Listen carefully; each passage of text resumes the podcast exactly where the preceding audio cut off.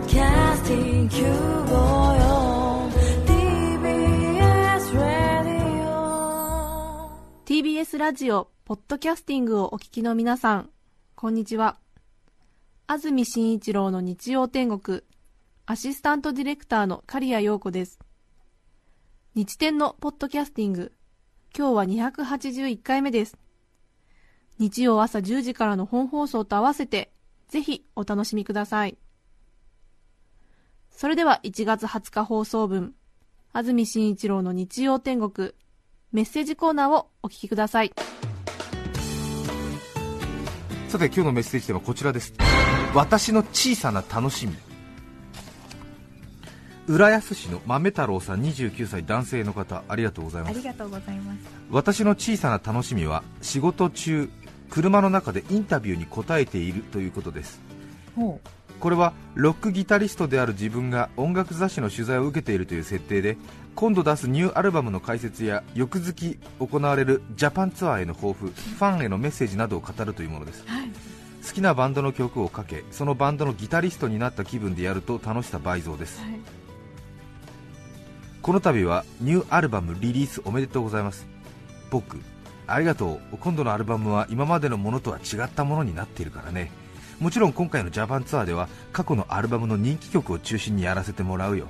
日本は大好きな国の一つだ。ファンのみんなと会えるのを楽しみにしているよ。みたいな感じあです。この妄想インタビューは乗ってくると1時間くらい余裕でできます。家族でご飯を食べている時などでも心の中で声を出さずにやっていますがたまに車の中でやっている時と同じテンションまで上がってしまいギターソロはねなどと言ってしまい嫁がえ？何あなたギターやってんの？などと聞いてきます。こうなるとごまかすのが大変です。お気づきでしょうが私はギターも弾けないですし 生粋のジャパニーズです。豆太郎さん浦安市29歳の方。車でね仕事乗ってるんでしょうね。ねギターは弾けないんだけれども架空のロックギタリストになって今度のジャパンツアーへの意気込みを語っちゃうっていう。1時間くらいは食事中に人と食事中にもできるというのはかなり。そうですね。ね家族でご飯を食べている時などでも、うん。たまにうん。心の中で声を出さずにやっていますがついつい興奮してしまうと今回のギターソロはね って言っちゃうという。危ないですね。そうですね。もうちょっと徹底しますと、これはちょっとしたあれですよね、あの多重人格症というか、少しちょっとそういう病気と判断されても仕方ありますよね。暴走し始め。そうですよね。ねその人格が。ええ面まあ白い。面白いですね。えいいですよ、ね人生上手ですね小さな楽ええしみですから。私も結構妄想は好きなので、ええええすぐいろいろなったりしてますけれども、うんええええ情熱大陸などを見てると、大体5回に3回くらいは、放送の途中から取材対象者に私もなっちゃってますからね。え え受ける方ですね、取材を。そうですね、ええ。あれは不思議なもんですよね、ドラマなどでね主人公に感情移入して主人公と同じ気持ちになって見ちゃうなんてことはよくありますけどね、ええおしんの母親になっちゃうとかね、うん。そういうことはよくありますけど、私、ドキュメンタリー見てても、うん。例えばね、あの今回はみたいな、えー江戸前の寿司を握って40年みたいな、えー、すき家橋の二郎さんになんつってこう、ねええドキュメンタリー出ると、もう後半から私自身がすき家橋二郎なんて気持ちになっちゃってて。えーえ。へえ後半はもう完全になんか、こういう質問に対しては、すき家橋二郎はこう答えるななんて思って、自分で答えちゃったりしますからね、ええ。別にうまいものを握ろうと思って私は生きてきたわけじゃないんですよなんつって、ただその素材を生かしたくてね、後半はもう、オリジナル二郎オリジナルっていうか、多分二郎さんだったらこう言うなみたいな、割とシンクロしするんですいやいやか本当ね。ええ。うんでなんか、あれですよね、テレビ見てる人が喜びそうな二郎さんになってるとかね、ええ。こうやって言ったらもっと感動するなとかね、ええ。ありませんかね、そういうの。ありません、ーあります、ええ。あると思いますね。オリンピックとか見てて、なんかものすごくね劇的な勝利を飾った選手、日本人選手でも外国の選手でもそうですが、その時のなんかインタビューの第一声は俺だったらこうだなみたいなふうに考えません？うん。考えないか、ありますよね、えはい、うんまあ、ちょっとあれでね。あんまり人に言わない方がいい話なんだないやいやいやいや。ええ。はい。結構ね。みんなやってると思うな。みんなやってるのかな？うん。うっすらやってるう。っすらやってるんだよね。はいはい。そうですね。深谷市の花蔵さん52歳男性の方ありがとうございます。ありがとうございます。私の小さな楽しみはズバリスーパーの半額パン購入です。はい。近くにあるスーパーでは閉店が近づくと賞味期限が近いパンが半額シールを貼られて別ワゴンに移動します。それを狙って行きます。はい。52歳男性の方ですね。しかしそれ狙いと周りに悟られてはいけないのです。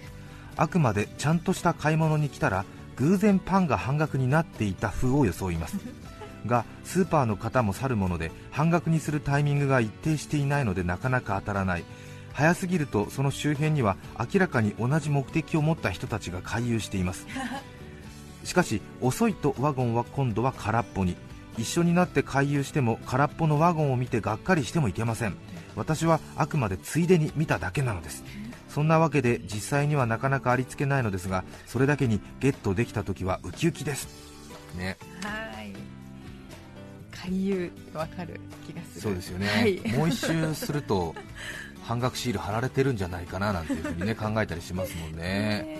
そうなんですよね。うんでも売る方はねはい。買う人がいるとそれは半額にする前に売った方がいいんでね。そうですよ。ここはね需要と供給のラインの本当にせめぎ合いっていうか 最前線なんですよね。本当最前線なんですよね、ええードルと円の売り買いみたいな、ね、激しいあの攻防をイメージしますよね なんかね、えー。ものすごいニューヨーク為替市場みたいな感じの。ね大きいですよ。半大きい額だもん。本当大きいんですよねこれね。買う方は品物一緒ですからうね、んでも他人に取られるかもしれませんしね、はい。そうなんですよね。ですよ。わかります。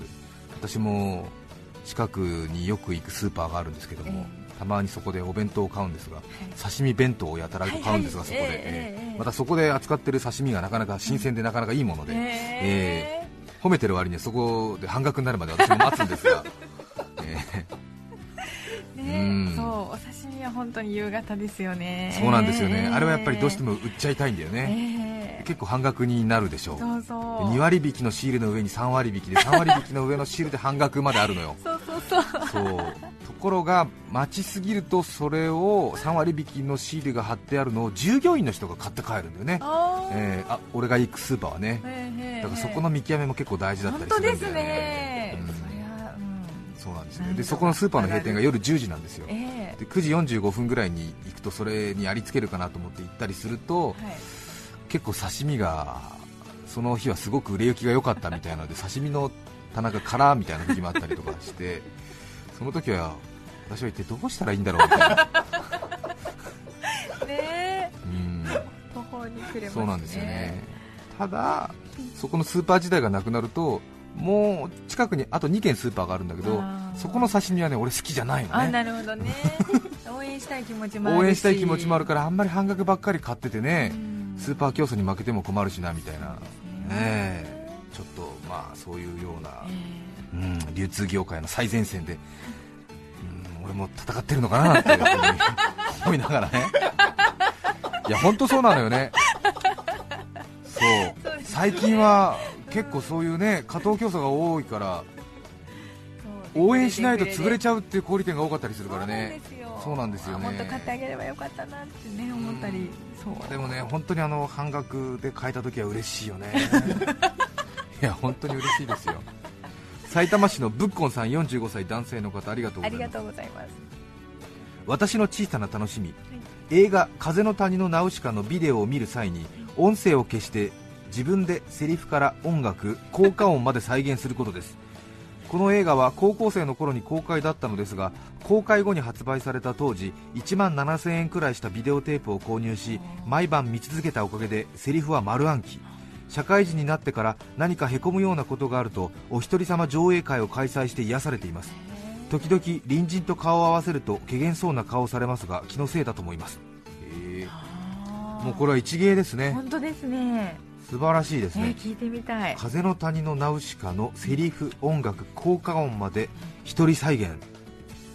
すごいやねる。ええ昔のあれだよね。活劇弁士みたいなことでしょ？あ そうですね。全部無声映画に音つけちゃうってこ本とだもんね。当だ本当だ。えへえすごいこれちょっとぜひ披露してほしいですえね。え間に合いましたらあのご一報ください、電話番号が書いてないのでね、ええちょっとあれですがたいですよね。たいですね。風の谷のナウシカの名シーンはどこですか？うーん。どこですか？効果音と音楽とセリフが一番混濁し盛り上がるところはどこなんですかね？どうなんでしょうね。うん。ちょっと勉強不足ですね。そうですね、ええ。どこなんだろう？ああオウムがいっぱいわーってやってくるところかな、うんそうかな。あの時でもあんまりセリフの印象があんまりないですね。そうですうん。ねわかんないな。どうかな、あのナウシカがなんか私は空中のなんかあの飛行あの小型スクーター飛行機みたいなのに乗って、で空気が汚いのにわざとこうマスクを外してみんなに安心感を与えるためになんかなんとかすんとかちょっと入ったっていうシーンが覚えてるけど。ちょっと入ったっていう かな、ねうん。はい、うん、そのシーンしか印象ないな。その時の交換は何だったかな、うん。ねあランランランララランランララララランランランかランランララララランララララランランラン思い出さない人に文句言われたくないわすいませんなんか聞いてみると違うっていうのはわかるんですそうですよねううんいろいろ思い出してきたはい狛江市の猫まりもさん49歳男性の方ありがとうございます。袋入りのインスタントラーメンを作るとき袋の底に砕けた麺のかけらが残っていることがよくあります。えええありますね。え。私は子供の頃からこのかけらが好きで鍋には入れずにそのまま食べます。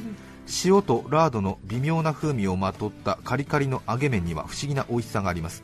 市販のスナック菓子では得られない独特の味わいでラーメン本体を食べる前のちょっとした楽しみとなっていますある時こんなに美味しいのなら一層のこと一袋丸々食べてみようと思い立ちました。え袋を開けないまま中の麺を手で細かく砕いてスナック菓子のように食べ始めたのですが4分の1くらいで気持ち悪くなり残りは放棄しました。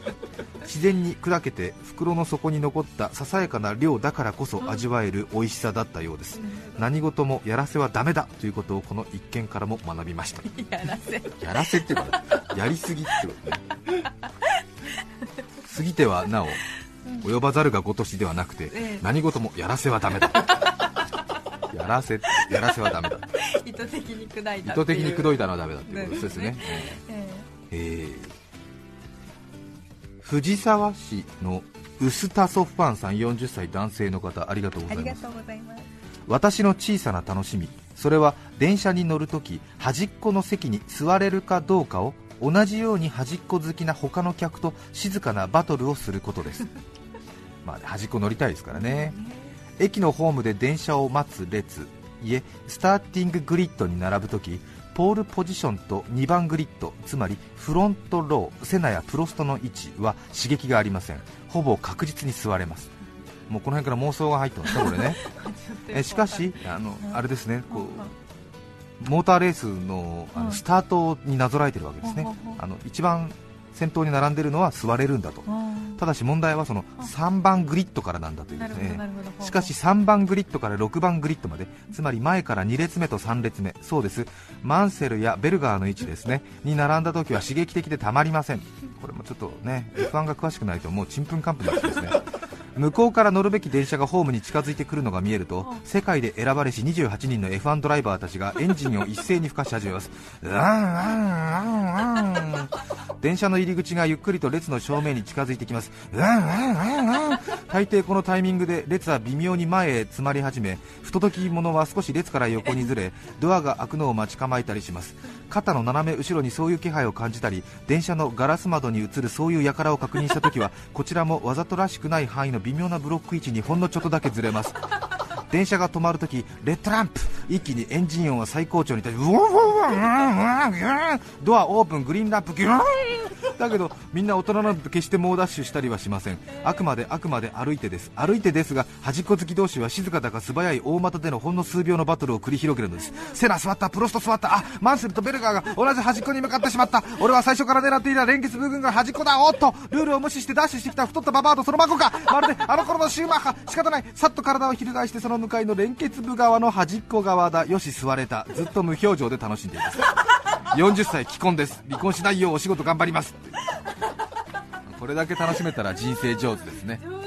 ええ。ねえ。連結部側の端っこだ！っていうね。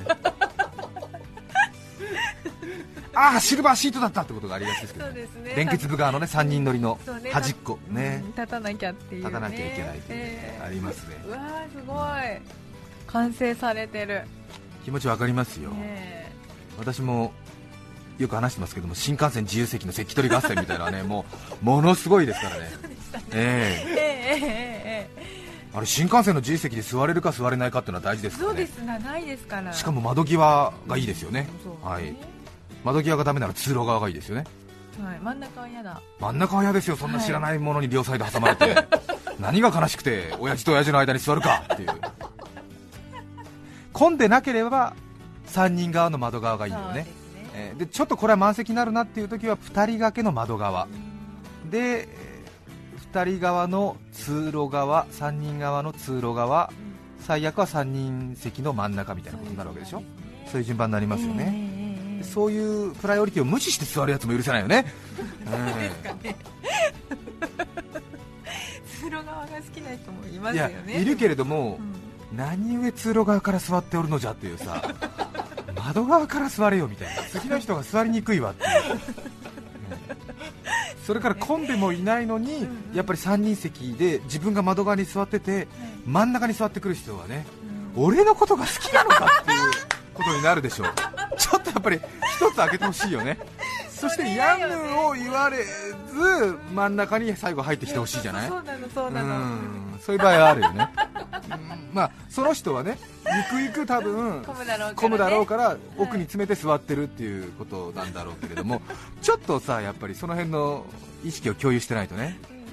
しかもほら新幹線ってのは1車両120人ぐらい乗るわけでしょ。で結構ね意思疎通が取れてないとやっぱりダメなんだな、うん。え。えうん。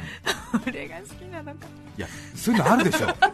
あのちょっと等間隔でベンチ座ってるんだけども、まあ、その人はね繰り返しになるけれども先の状況を見越してねあのそういう風に詰めてくるんだろうけれども一応なんか順番としてはさみたいな、うんその状況を確認してないわけだしこっちもみたいな。一つちょっと席を空けてほしいなみたいなことをねもしれないし。もしかすると、その状況が嫌で俺が窓際を譲ることを見越してやってるのかもしれないみたいな。疑心暗鬼が続くわけじゃない？あれ？みたいなもしかすると？みたいな。そうかみたいな。そこまで下克上を狙ってるのかな？みたいなで繰り返しになるけれども その新幹線の自由席の場合はこう並んでますよね。あのドアが開く前に。前にね。20人ぐらい、はい。15人ぐらいね。そうで前のねやっぱり2列目ぐらいまでの運動神経が大事だって私は言ってますでしょ、そうでした、えーで自由席が1号車から3号車まであるとするならば、うん。あの並んでる人数じゃなくて私は並んでる列のはい。最初の6人ぐらいの運動神経と社会適応力を見てその列に並ぶのさこの人は社会のことをよく分かってるとかね。あのちょっとゆちょっとだいぶ世間に慣れてるなっていう人の後ろに並んだ方がいいわけね。ねみんな動きがね、できそうな。でドアがピシュッと開いて、はい。そしてあの自分たちの席を取ろうとするがために手前の方で詰まっちゃってね、ええ。でその荷物乗せたり。そう荷物乗せたり、うん。あさっちゃん、ほら、ここ座ってみたいなことやってるとダメなわけで、やっぱり前の人たちは開くと、なるべく車両の中央の方にガーッと攻め込んでほしいわけじゃん、でもしくはもうできることだったら、もう攻めに攻め込んで、オポジットサイド、反対側の入り口から乗り込んでくる人たちを食い止めてね、欲しいぐらいよ、だから向こうサイドの2列目ぐらい側でこうブロックしてね、でこっち側をもうね、後続早くみたいなことをやってほしいよね、それぐらいやってほしいよ。あチーム意識が欲しいってことですね、うん。そうですね。うん。先陣を切って、で私あは最近はやらないですけど行かれてる6年ぐらい前の時は声掛け運動をやってたんでね。だから前の人たちにあの後ろのみたいな7列目ぐらいに並んでる人間なんですけれどもって言ってあの皆さん方のあの行動によって私たちがで前の方の人たちは席取れるんだから、別に焦る必要はないわけよねで後ろの8列目ぐらいの人たちがさ座れるか座れないかみたいなことでさ反対側のドアから入ってくる人たちが席取られるかもしれないからって言ってすみませんが私8列目ぐらい並んでるんですけれども私席に座れるかどうか微妙なところなんで皆さん頑張ってくださいっていうふうに 言ってた。言ってた時ありますよ、ねえ。え気持ち悪がられましたけれども。そうですか、気持ち悪がられましたけれどもでもそれぐらいおかしな人が世の中にいてもいいとそう。思うですね、うん。そうです。だって本当なんだもん。ええ。本当なんだ本当ですよね。それで2時間さ、うん。そんなねそう。うん、立ちっぱなしか。立ちっぱなしになるんだったらそんなの言った方がいいもんっていう感じですよね,、はい。はい、さて先々週今年の目標というメッセージで募集したところはい。かみさんと口を聞くのが目標とメッセージを送ってくださったルーキー38という方がいらっしゃるんですけれども、なかなかね毎年、おあの奥さんと口を聞くのが大体、えー2月初旬ぐらいにずれ込んじゃうっていうね1ヶ月ぐらい会話しないんだっていうようなそういうような鮮烈なはい。家族関係を教えてくださった方がいらっしゃいますが、ええその続報が入ってまいりました、ルーキー三八さん50歳の男性の方なんですが、東京大田区にお住まいです、えー私は先々週かみさんと口を聞くのが目標と読んでいただいたルーキー三八です、はい。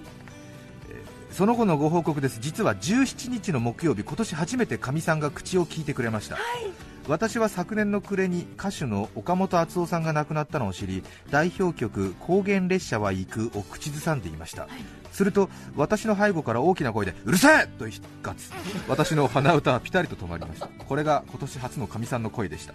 しかしまだ会話としては成り立っていないので近い将来次回こそは会話を楽しんでみたいと思っています。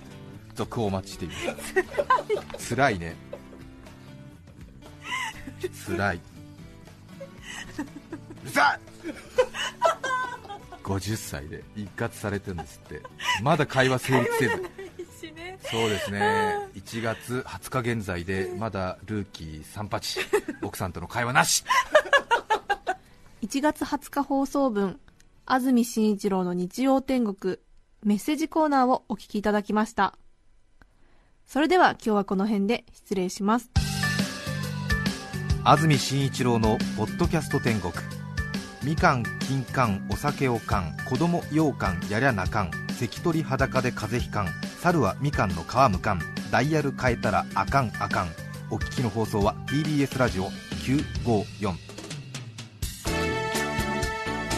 さて来週1月27日の安住紳一郎の日曜天国。